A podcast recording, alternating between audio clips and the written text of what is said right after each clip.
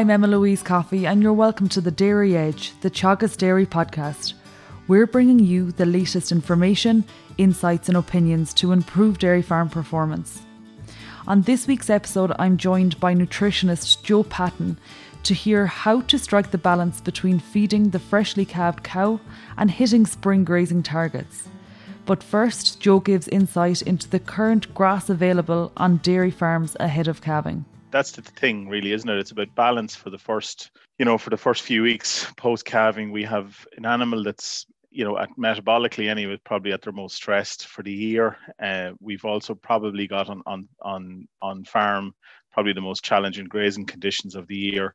But also we have opportunities there too in terms of, on a lot of farms across the country this year, there seems to be plenty of grass on farms. So we have a high quality feed sitting in the paddock, but we have an animal that is slightly, needs a bit of minding, I suppose, in terms of intake and that. So that's the key. That's where we have to try and get the balance of where can we hit the sweet spot between intake, using grass to its full potential, and maybe minding ground conditions as well. So that's the perennial challenge, and I suppose we're just around the corner from it now. So we should be gearing up with that sort of thinking in mind, And to go a little bit further into detail there, Joe, can you give us an idea and put a figure on it in terms of the intake potential of these freshly calved cows? And also, I suppose, on a separate note, the intake potential of a heifer, and also then, I suppose, how they step up after calving, per week, what sort of an increase would you expect? Yeah. Yeah, so I suppose a good way to look at that maybe is to see what is a cow eating during the dry period. If you're giving them silage at the moment and that's where they're at as dry cows, they're probably eating something in the region of, something around 11, 12 kilos dry matter, something like that, depending on the size of the cow, obviously. So that's where they're starting from. As they move into the week pre-calving, inevitably, almost irrespective of what we feed them, they're going to drop down in intake, maybe closer to 8-9 kilos dry matter, and that's just a natural phenomenon as they approach calving. So you can take forward from that then, Emma Louise, that in the first week post calving, you're starting really from a base that's not that different to what the dry cow was eating, which is kind of 10-11 kilos, okay, in the first week. And bear in mind now that this is a colostrum cow, that calving has just happened. There's a bit of settling down needs to be done. So kind of that sort of 12 kilos is probably all they're going to eat in the first few days post-calving. Now, we wouldn't worry too much about that. That's just the time, I suppose, when the cow is still out of the tank in the colostrum group. It's a case of sort of saying, clean, fresh feed around the 12 kilos. So after that, how does intake change? I suppose what it probably changes is by about 1 kilo a week.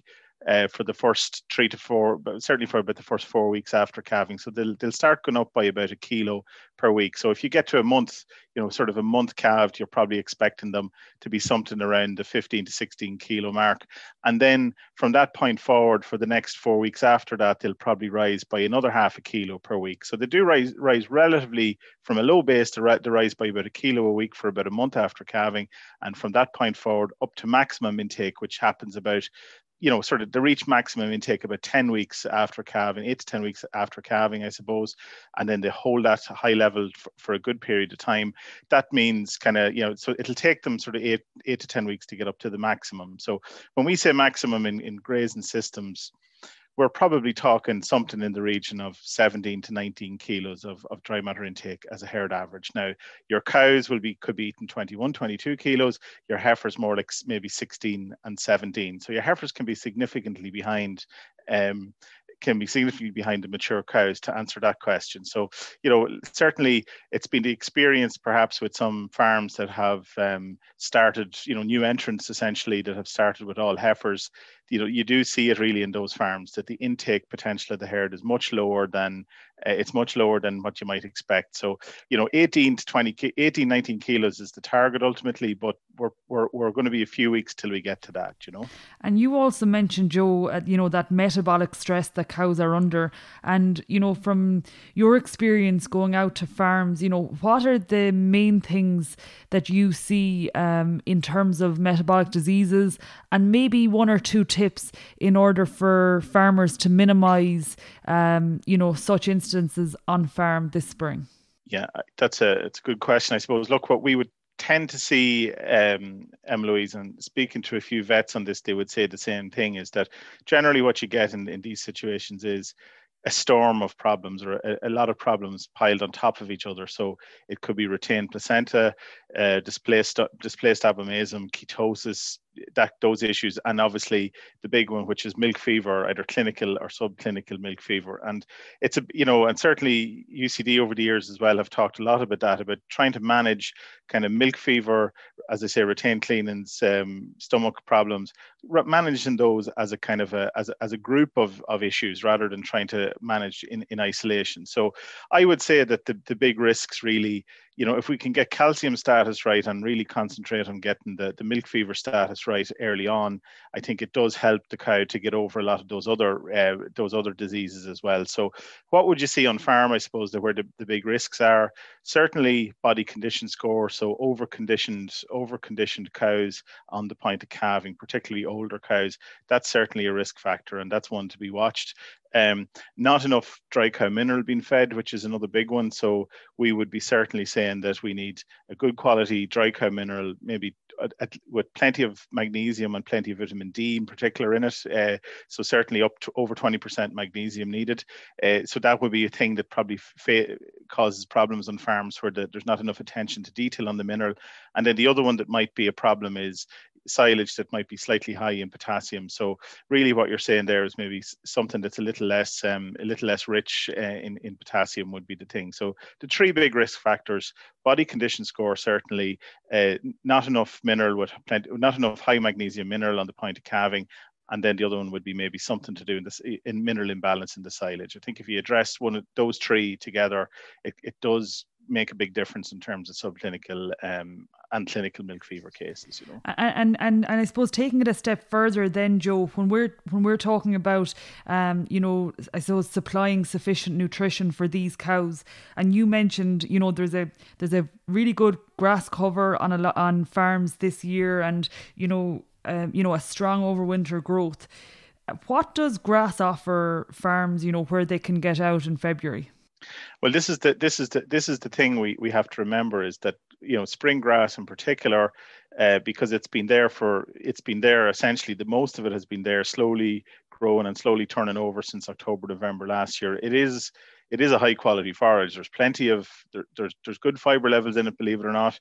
There's good energy levels and plenty of protein as well. So it's a good feed relative to the average type silage that's out there. Okay, the trick is, I suppose, Emma Louise, is intake, I think, on grass. So, you know, it's all right to say that we've got high levels of cover out there, but if the individual cows are maybe, you know, if they're in a situation just a day or two post calving where their intakes are very low, they're not physically able to take that in. So our advice would be, I suppose, look, the ambition certainly is to move through your spring covers quickly and efficiently. That is for sure. But we shouldn't be sort of asking a cow that calved this morning, for example, we shouldn't expect miracles in terms of her grass intake this evening or tomorrow or even the day after. I think that's the key point. So, you know, generally what a lot of herds might be doing now is, you know, moving towards a situation where they've got a colostrum group maybe. So, you know, until the cow is on her 7th or 8th milking, she's kind of managed without really trying to put too much grass in her diet. It's more about making sure her calcium status is good, that she's comfortable and full and well fed. But after that, so after the sort of fourth or fifth day, then we're talking about starting to get into putting grass in the diet. So that's going to start off slowly, probably for a lot of farms. It's probably 3 hours grazing by day for a few days to get cows settled in. And then you're talking about trying to get 2 bouts of grazing in, you know, twice, basically 2 bouts of grazing in. And in that case, with 2 bouts of grazing, you could certainly be looking at getting 8 to 10 kilos of grass intake into the cow, which is a good level of intake relative to her intake potential. That plus a few kilos of concentrate can go a long way. And obviously, then if we're not getting up to our maximum, you know, there are times, it's inevitable, there are times you're going to need a little bit of silage. But the ambition is to keep silage to a minimum, but it should be fed if it's needed to be fed. And I think that's where the trick comes in, and that's where people have to make their own management decisions around that. But certainly we should be looking at maybe getting up to 10 kilos of grass per cow per day in quite soon after calving, I would say. There's work in a cow, taking in 8 to 10 kilos of grass, and there's often a conversation around the ideal cover. From your perspective, Joe, what sort of a pre-grazing cover would you recommend in, say 5-6 days post-calving? What are you targeting in early February? Yeah, and this is something that, it's certainly something that I don't, the lads in our own farms and on the commercial farms where have been doing this for a number of years, certainly would be saying that, when you look at your farm cover at the start of the year, there's going to be a few paddocks with quite heavy overwinter covers on them, Emma Louise, and they're probably really saying that they're not that suitable to start your cows on. So you're probably starting to say something sort of 800-900, sort of in the middle, kind of sort of somewhere in the middle of the wedge, or to the not at the very top of the covers on the farm, but sort of 800-900, something like that, and start your cows there, and it just makes intake a little bit easy. It makes the intakes a bit easier, kind of just to settle cows down onto the first round. Now look, I know myself when I started looking at this first years ago, and you'd see people doing it, you will definitely go out the first few days and think, I'm wasting my time here. These cows aren't eating anything at all, and they're scuffing the paddock maybe a little bit, and it doesn't look pretty. But you do need to sort of fight your way through that sort of inclination to think that it isn't working, I think, because they're just kind of, you have to remember, they're just settling down into their intake. So the first few days, they're going to mess around a little bit, but if it's only for a few hours and it's on a limited area, it's not that big a deal. But over time, they will begin to settle into getting towards the type of grazing that we want them to do. So there's always going to be a bit of messing at the start, but I think if you start at sort of 800-900 covers and start there, and inching cows into it like that, they'll definitely settle down within a few days. And it's a case of really persisting with it through what you think mightn't look great for the first few days, And then moving on, Joe, you mentioned concentrate, and concentrate, makes up a part of cows' diets in the spring, and I would say across the board, very much at the start, and then maybe moving into March and April as, grass starts to grow, it can reduce. There's a lot of complication sometimes around the conversation as to what way you should formulate it. Can you break it down and make it a little bit easier for us, I guess, in terms of what you typically see in a concentrate mix and the recommendations around crude protein? Yeah, this is always a good time of year for the decisions and the discussions around ration composition, Emma Louise. And, there seems to be, if you count them up across all the suppliers and all the ranges of all the suppliers, there must be nearly 100 specs on the market in some form or another. And I would have always argued there's surely not need for 100 different specs of rations to feed a few cows. That's the first point. So things can be simplified relatively quickly, I would have thought. So look, we would be saying that, I suppose, the ambition, and for farms that are able to sort of make sure, or for farms that are on particularly dry ground and they know they're going to have grass in the diet at least by day for a good proportion of the spring period, right?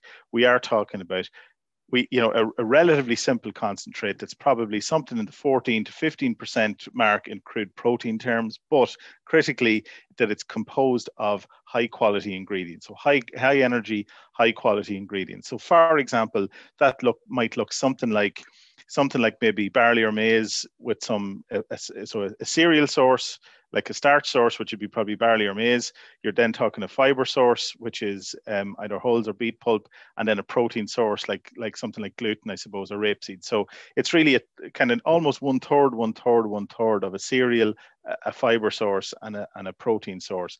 That'll bring you to sort of 14 to 15% protein. And then obviously on top of that, then you're going to need your minerals, which would be obviously CalMag, salt, bit of limestone, maybe a bit of phosphorus as well, plus your trace elements. Now they'll probably stay the same irrespective of the protein percent in the ration. So that's the first thing to say. It's a kind of a cereal, a pulp, and a protein source plus the minerals. That'll get you to the sort of 14%, 15% mark, which is adequate, certainly, and will do a good job for farms that are guaranteed to have a good level of grass in the diet, as I say, at least by day for the first period.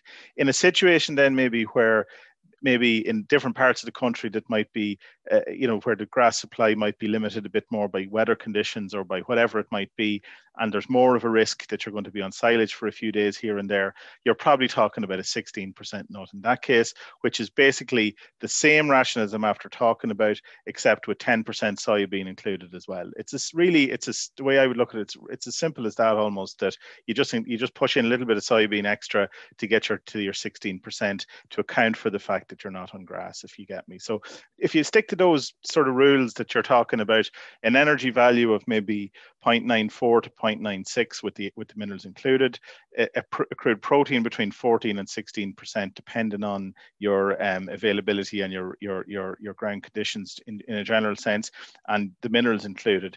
You get that spec and you run with it then, and it's basically 3 to 5 kilos of that over the spring period, depending on whether it's silage in or out of the diet.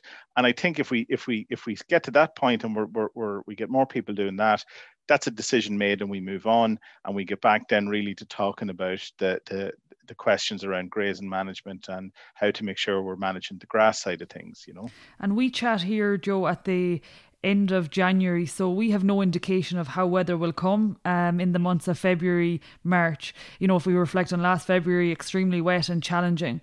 But I suppose if you just look across the board and maybe the average year, have you an indication of how long a cow spends in a negative energy balance post calving? And maybe just, I suppose, to wrap up, your top 3 tips based on our conversation today as to how you would minimise that on individual farms? Yeah, that's a very good question around the negative energy balance, Emma Louise, and it's something we have to understand is there is going to be an inevitable negative energy balance post-calving. As I said, we talked about a few minutes ago about intake taking about 8 to 10 weeks to reach maximum. Our cows will peak a few weeks earlier than that, so before you get to peak milk yield will come before peak intake, so therefore the chance that there is a risk of a negative energy balance, right? So a couple of things on that. There was years ago people used to talk about trying to push as much feed in as possible in the week post calving to stop cows going into negative energy balance, but I suppose we've kind of moved away from that a little bit now, in that what we're trying to do is maybe guarantee that they have full access to high quality forage at all times for those few days, but slow and steady build up then after that you're basically avoiding digestive upsets, avoiding those kind of issues, which will probably end up making the negative energy balance worse than if you going in too fast with high levels of concentrate tends to cause more problems than it will fix. So generally speaking, the cows should be sort of turning the corner probably something in the region of maybe 4 to 6 weeks post calving. Cows should start to be turning the corner, and a lot of farmers would remark that over the years to me that someday in April, when the sun starts shining a bit better and things start improving, suddenly cows that looked a bit raggedy a week before that turn inside out and away they go. It's kind of indication that they've turned the corner and they're moving on.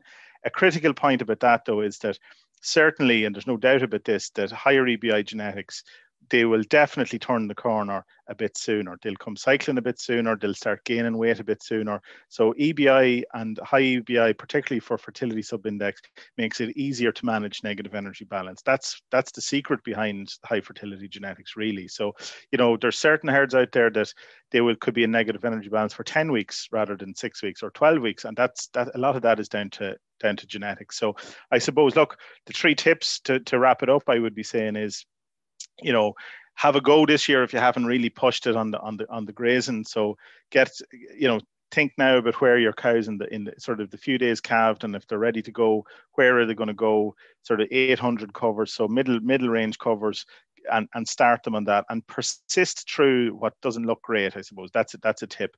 The second thing is, mind the, certainly simplify your decisions on concentrate feeding. You're talking about sort of a 14 to 16% nut, depending on your situation, with the minerals correct in it. and nail that down. And then from there, then spend your time worrying more about your grazing decisions. And the third and final thing, I suppose, is just for the few days around calving, is just mind the freshly calved cow. She's at the highest risk of problems from a day pre-calving until about 2 or 3 days post-calving. You know, there's plenty of days in the year to maximize grass intake. Make sure that they're sort of steady on their feet and that everything is recovered before pushing them too hard to be grazing. So, you know, the running of a colostrum mob, I think, and a bit of TLC around calving really helps to get cows moving for the rest of the spring. And I think you've broken it down and made it very simple for us, Joe, and it's just to put that into practice. I really like the simplicity of the spec for the concentrate that you're talking about.